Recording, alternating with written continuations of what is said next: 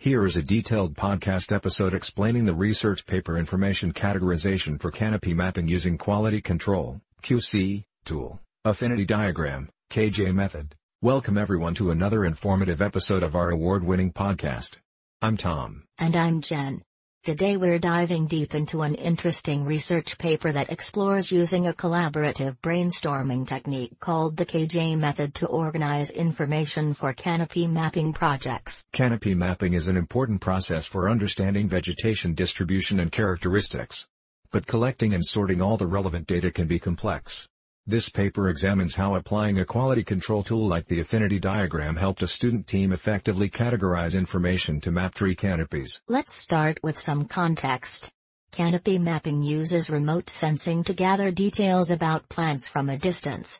Satellite imagery and other data is analyzed to distinguish vegetation from other objects and classify different species. The maps provide insights into ecology, land use, and environmental changes over time. The affinity diagram, also known as the KJ method, is a tool for organizing a large number of ideas or data points visually. Participants generate ideas on sticky notes that are grouped into related categories through an iterative refinement process. This intuitive visual representation fosters collaboration and understanding of complex topics. In this study, six students conducted a brainstorming session guided by a faculty member specialized in geoinformatics. They came up with 21 diverse ideas related to canopy mapping, which were recorded on a board. The paper shares this initial scramble information in a table. Then, through multiple rounds of refinement and consensus building, the students effectively sorted those 21 ideas into four distinct categories, data sources, canopy estimation process, canopy map development, and accuracy assessment. This resulting affinity diagram provided a clear, well-structured representation of the key aspects of canopy mapping. It harnessed the team's collective intelligence to organize complex information, with the goal of facilitating precise tree canopy delineation and evaluation. The paper analyzed related works that found quality tools like the affinity diagram improved product quality, enhanced understanding of recurring issues, and aided career decision-making. It also discussed adaptations of the KJ method for other domains like understanding employee experiences. In conclusion, this collaborative approach proved instrumental in enhancing the project's efficiency and effectiveness. It promoted cooperative problem solving and informed decisions, which are invaluable for complex mapping endeavors. The visual organization of ideas fostered a deeper comprehension of canopy assessment. Thanks for joining us for this detailed breakdown. We hope it provided helpful context and explanations around applying the KJ method for information categorization in canopy mapping projects. Let us know if any part needs more clarification.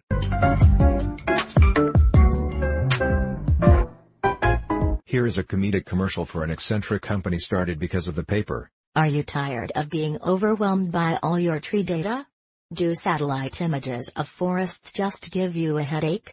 Well do we have the company for you. Introducing Canopy Cartographers Incorporated with a company that was born from a wacky student project applying brainstorming tools to vegetation mapping. With our revolutionary new product, the KJ board, organizing tree info has never been more fun.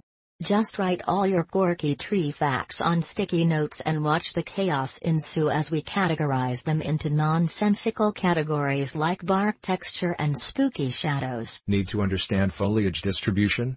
No problem. With the KJ board, you'll be chuckling too hard to focus on details. Not sure what species dominate an area? Who cares? After a rousing game of sticky note toss, You'll be too dizzy to analyze data. So say goodbye to boring maps and boring meetings. With Canopy Cartographers Incorporated and the KJ board, getting tree work done was never so bizarre. Order now and we'll throw in a plush pine cone that tells knock-knock jokes. Conditions apply. Company not responsible for broken brains or side splitting from uncontrollable mirth. Batteries not included. Offer expires when the moles people invade.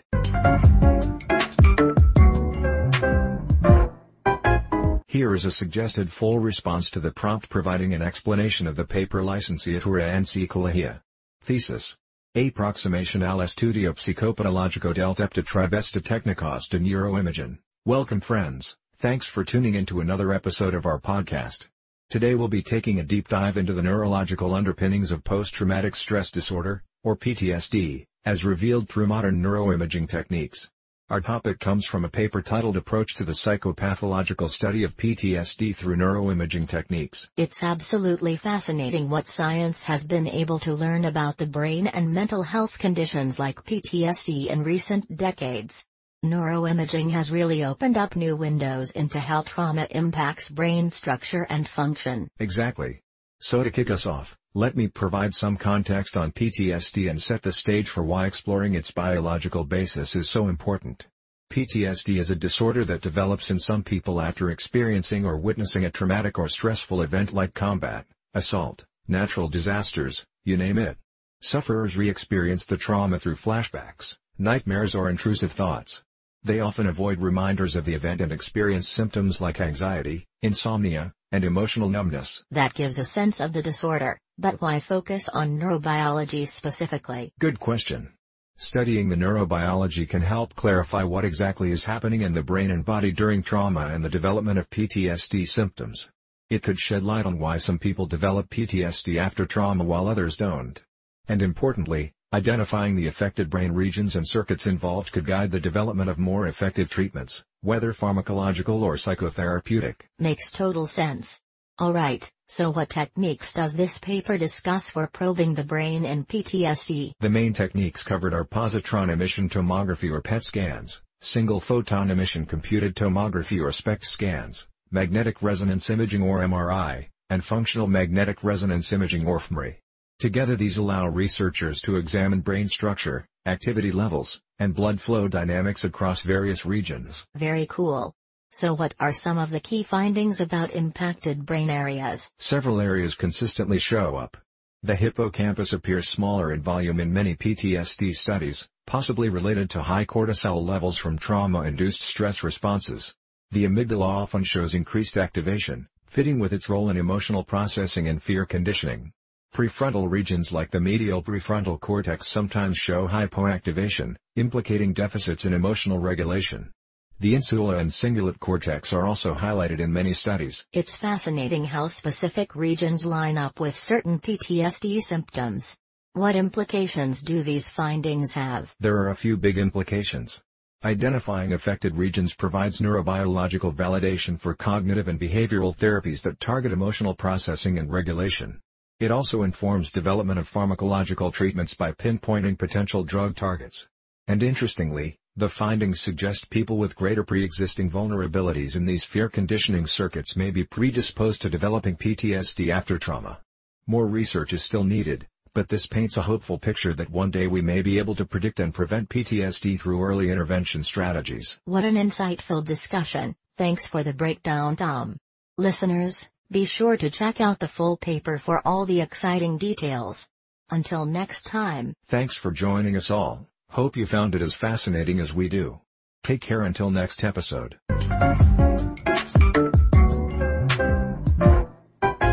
Here is a suggested comedic commercial. Upbeat jazz music plays narrator. Are you tired of struggling with traumatic memories and PTSD symptoms? Well do we have the product for you. Introducing Brainiacs TM Neuroimaging Headsets. Simply strap on one of our patented multispectra league slash slash Mrs. headsets and let our advanced algorithms go to work. Within minutes, our exclusive Trauma Treat TM software will locate the source of your problems in the hippocampus, amygdala, or prefrontal cortex. Then it's lights out for those dysfunctional neural pathways with our forensic-grade LASIK head beams. No more disruptive flashbacks, nightmares or anxiety, we fry that PTSD right out of your brain in an instant. And with our new Platinum Plus TM model, let our roaming nanoprobes give your whole brain a thorough cleaning and tune-up. Call now and we'll throw in a complimentary TBI or two, absolutely free. Order your Brainiacs TM headset today, because who needs talk therapy when you can just laser your problems away? Operators are standing by, so don't wait, zap that zone of proximal development right now. Brainiacs TM, we'll analyze and annihilate your issues while you snooze. What are you waiting for?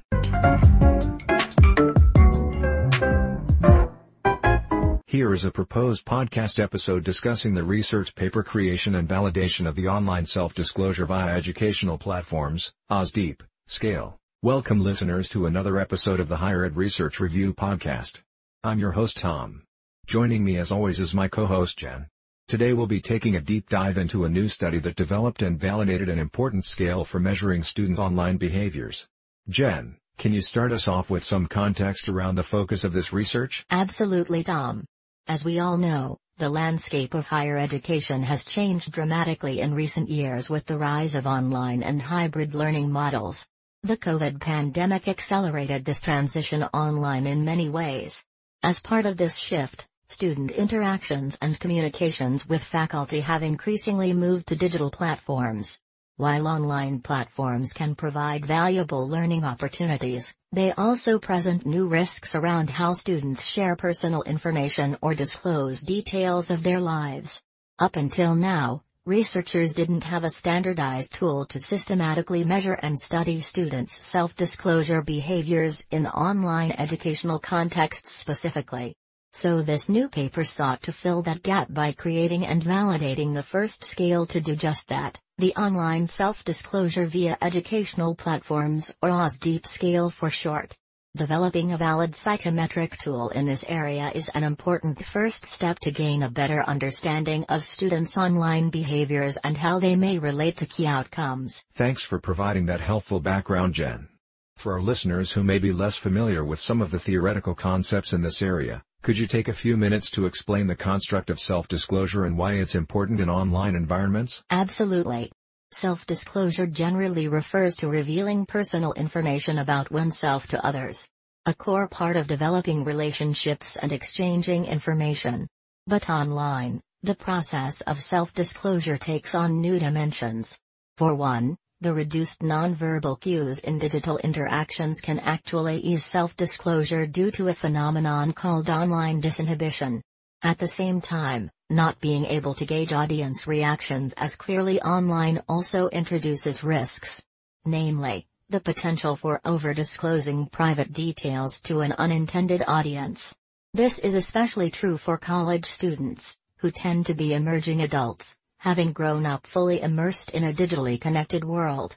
Research shows this group typically discloses more online than older populations. So, in educational contexts where self disclosure facilitates help seeking from faculty, it's important to consider how students may disclose differently online versus in person. A lack of alignment between student and instructor norms could lead to miscommunication or students sharing inappropriately. Measuring this online behavior systematically is crucial to understanding its implications. Great overview of the theoretical underpinnings, Jen. I can see why developing a standardized scale to quantify self-disclosure in online educational settings would be so useful. Why don't you give us a rundown of the methodology used in this study to create the OSDEP scale? For sure. The researchers employed a rigorous, multi-phase process aligned with best practices for developing new psychometric measures. Phase 1 involved qualitative item generation through a focus group with five students. This helped refine an initial item pool that captured self-disclosure via educational platforms. In Phase 2, they administered this item set to two independent samples totaling over 280 students. First, an exploratory factor analysis was run to examine the underlying structure and reduce items.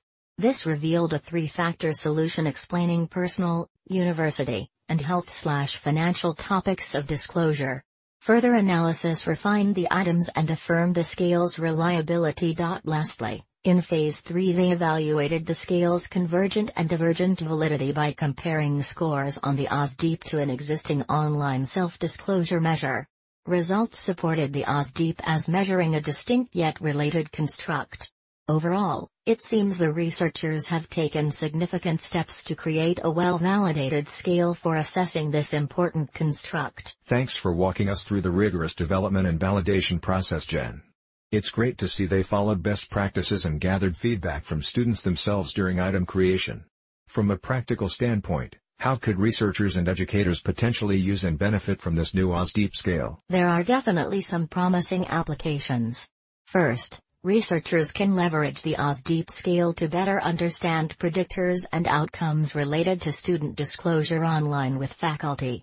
Things like how disclosure ties to engagement, attainment, well-being or other important outcomes. Educators may also find value. For example, The scale could provide insights into differing perceptions around online norms between students and instructors. This could help facilitate improved communication. Or institutions may learn how disclosure habits change over time, such as in response to relationship building initiatives with faculty. More broadly, as digital pedagogies continue advancing, the OSDEP Scale establishes an empirical foundation for ongoing research at the intersection of technology, teaching and learning behaviors. Having a validated assessment tool opens many doors for gaining deeper, evidence-based perspectives on student experiences in online educational domains. Excellent points Jen. In closing, I think this research makes an important contribution by developing the first standardized measure specifically focused on students' self-disclosure in online learning contexts. With further validation and application, the OSDEP scale shows promise for enhancing our understanding of technology's role in higher education. Listeners, thanks for joining us today as we unpacked this timely study. Until next time.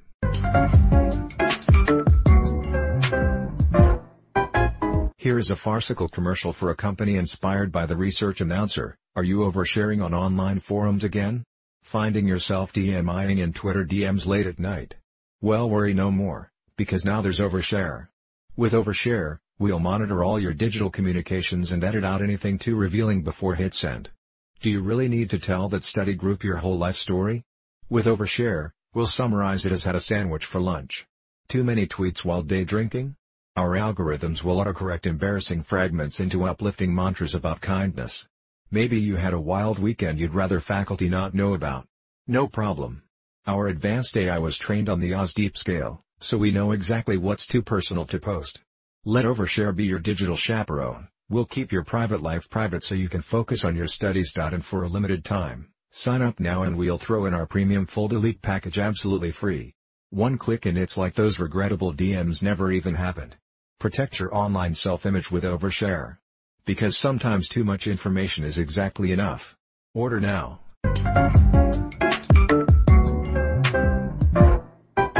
Here is the podcast transcript in full detail about the paper. Welcome listeners to another edition of the award-winning podcast Engaging Insights.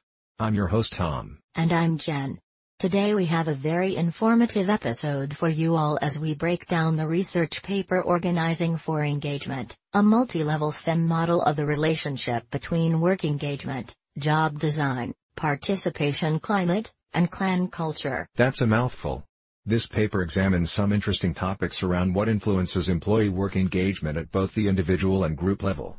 As usual, Jen and I will thoroughly explain the concepts, methodology, and implications in an insightful yet accessible way. Let's get started with the introduction.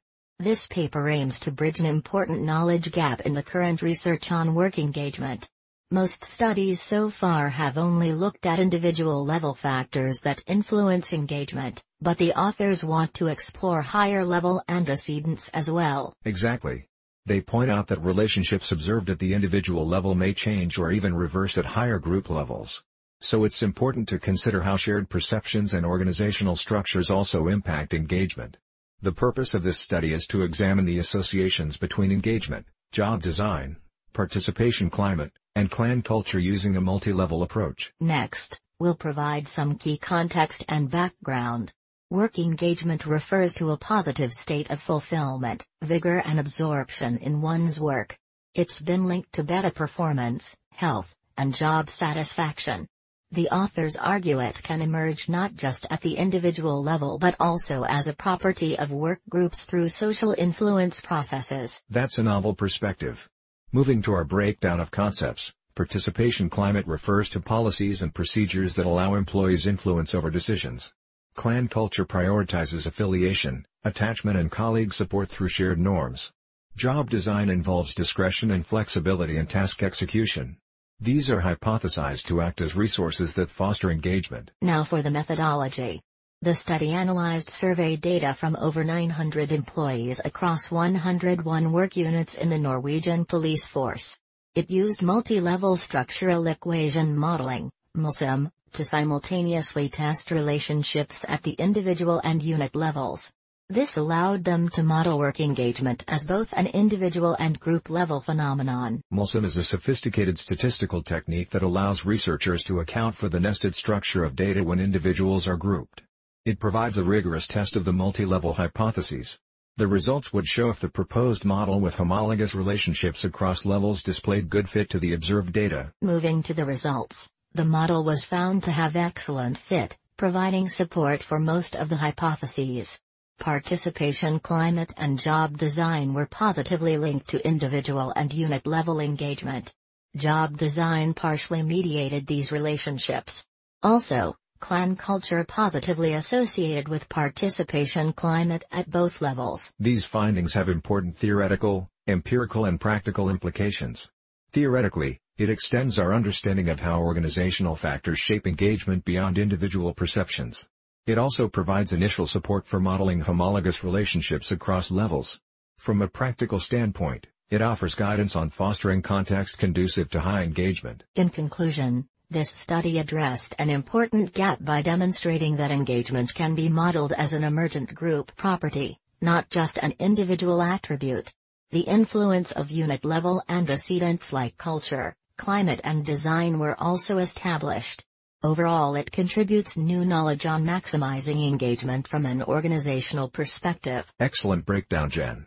I hope our listeners found this informative discussion of this complex paper insightful yet intuitive. Please get in touch if any part needs more explanation. Until next time. Thanks for listening everyone. Take care.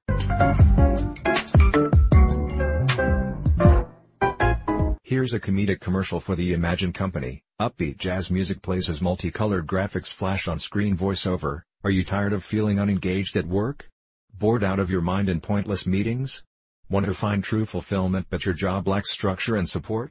Graphics come together to reveal the company logo, Clandestine Culture Core voiceover, then come to Clandestine Culture Core. We're a one-stop shop for all your organizational engagement needs. Live-action shots of employees participating in bizarre team-building exercises like trust falls and interpretive dances voiceover, need to foster stronger clan culture? We've got you covered with our bizarre bonding activities that will have your employees questioning reality by mid-afternoon. Executives are shown participating in a trust fall into a ball pit while wearing funny costumes voiceover, lacking participation climate? We'll have your employees influencing decisions they didn't know they wanted to make in no time. Shot of employees in a brainstorming meeting where post-its are being thrown like confetti voiceover, and for job design, leave it to our experts to add unnecessary steps and meaningless responsibilities to every role. You'll be fully engaged, or want to engage in a mutiny. Logo and jingle again voiceover, so contact Clandestine Culture Core today to take your employee engagement to new bizarre heights. Results not guaranteed, some assembly required. Side effects may include existential dread.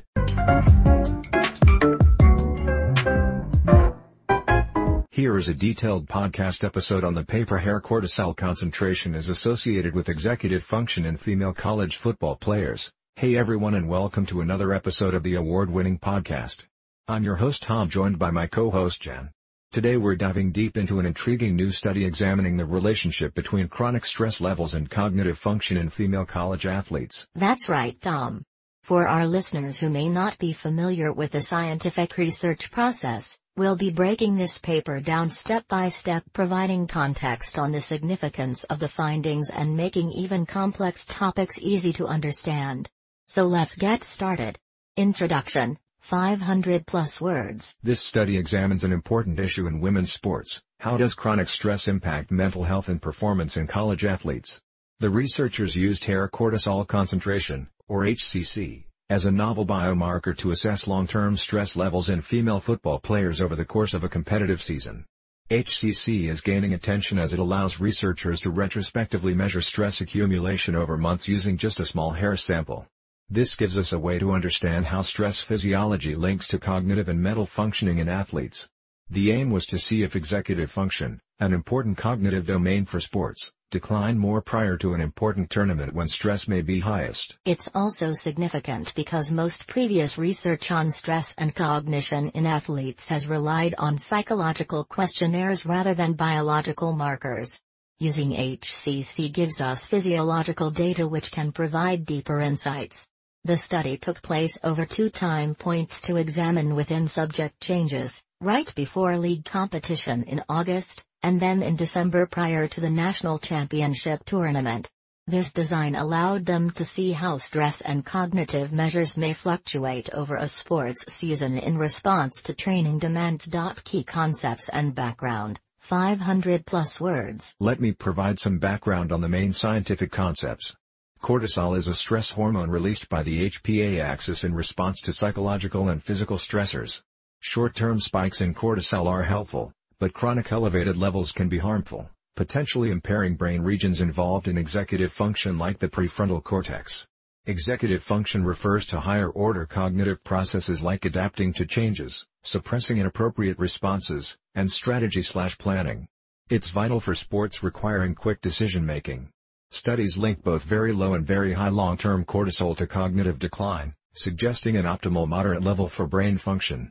Meanwhile, the tapering period before competitions aims to peak performance by gradually reducing training load to recover physically and mentally from accumulated fatigue.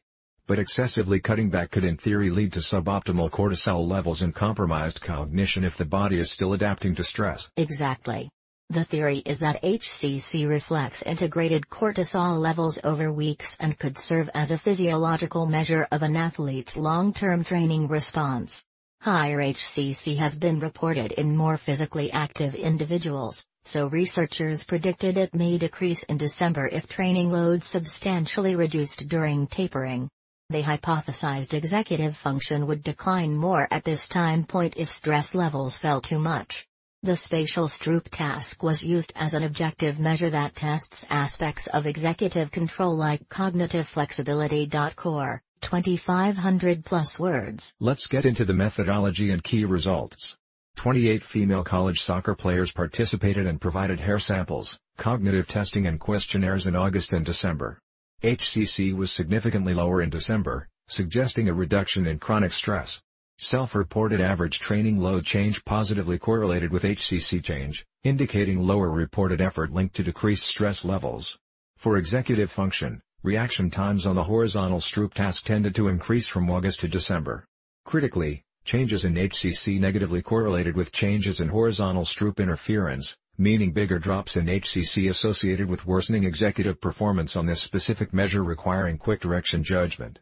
No other cognitive or mental health metrics significantly differed. Interestingly, while HCC significantly decreased from August to December consistent with tapering, psychological stress questionnaires showed higher interpersonal stress was actually reported in December compared to August. This disconnect highlights that perceived stress doesn't necessarily match physiological stress responses. HCC also didn't correlate with stress questionnaires at either time point. Regarding the relationship between chronic stress and executive function, a negative correlation trend was seen between HCC and horizontal Stroop reaction times in August only. Overall changes in HCC negatively correlated most strongly with changes in the horizontal interference effect. So athletes experiencing the biggest drops in chronic stress, as indexed by HCC, demonstrated the greatest worsening in this executive function domain requiring flexible thinking. Implications and applications 500 plus words. These findings have meaningful implications. First, they suggest that excessive reduction in training load during tapering may diminish rather than maximize cognitive abilities important for sports performance if stress levels fall too much. Second, HCC could serve as a useful biomarker for monitoring athletes' long-term physiological responses to periodized training programs to help avoid unintended cognitive consequences. Coaches may need to individually tailor tapering to avoid overcutting back for certain athletes. And HCC provides data beyond self-report alone which isn't foolproof. Third, it lends support for an optimal moderate level of long-term cortisol for maintaining cognition rather than assuming lower is always better for the brain. Finally, the same principles could apply to managing chronic stress in other domains like academic workload for student athletes. I totally agree. This fills gaps in our understanding of how long-term stress physiology impacts the mind-body relationship in sports. HCC is a promising physiological metric that reflects cumulative training load better than snapshot methods. The findings also have public health relevance. They suggest both under and overactivation of the stress response system can compromise brain health. Maintaining an adaptive moderate level of stress long term may be important for cognition even in young fit populations. Conclusion 500 plus words. To wrap things up, this study presented novel evidence that abnormally low levels of chronic stress assessed through HCC can negatively impact executive function, a key cognitive domain for sports performance, in female college athletes. It demonstrated HCC as a useful biomarker correlated with training load changes and sensitive enough to detect subtle alterations in cognition associated with physiological tapering responses over a competitive season. The longitudinal design also allowed the researchers to observe within subject fluctuations and relationships between stress and executive function as training demands naturally varied for each athlete. This provided a more nuanced understanding compared to isolated snapshots. Overall, the findings suggest proper periodization of training to avoid excessive tapering may be important for maintaining both physical and mental abilities in athletes. In closing, I think this research makes an important contribution towards recognizing the brain as another organ that requires periodized management of stress demands just like the body. It highlights the value of biological markers beyond psychological measures alone for illuminating mind body connections in sports science. I'm excited to see where this line of research goes in helping optimize athlete health and performance through a more holistic understanding of the interplay between chronic stress physiology and cognition. Great summary, Jen. Thanks for joining me to break down this fascinating study. I hope our listeners found this episode informative and insightful into the latest scientific advances in sports physiology. Be sure to tune in next time for another in-depth dive into new research. Until then, take care.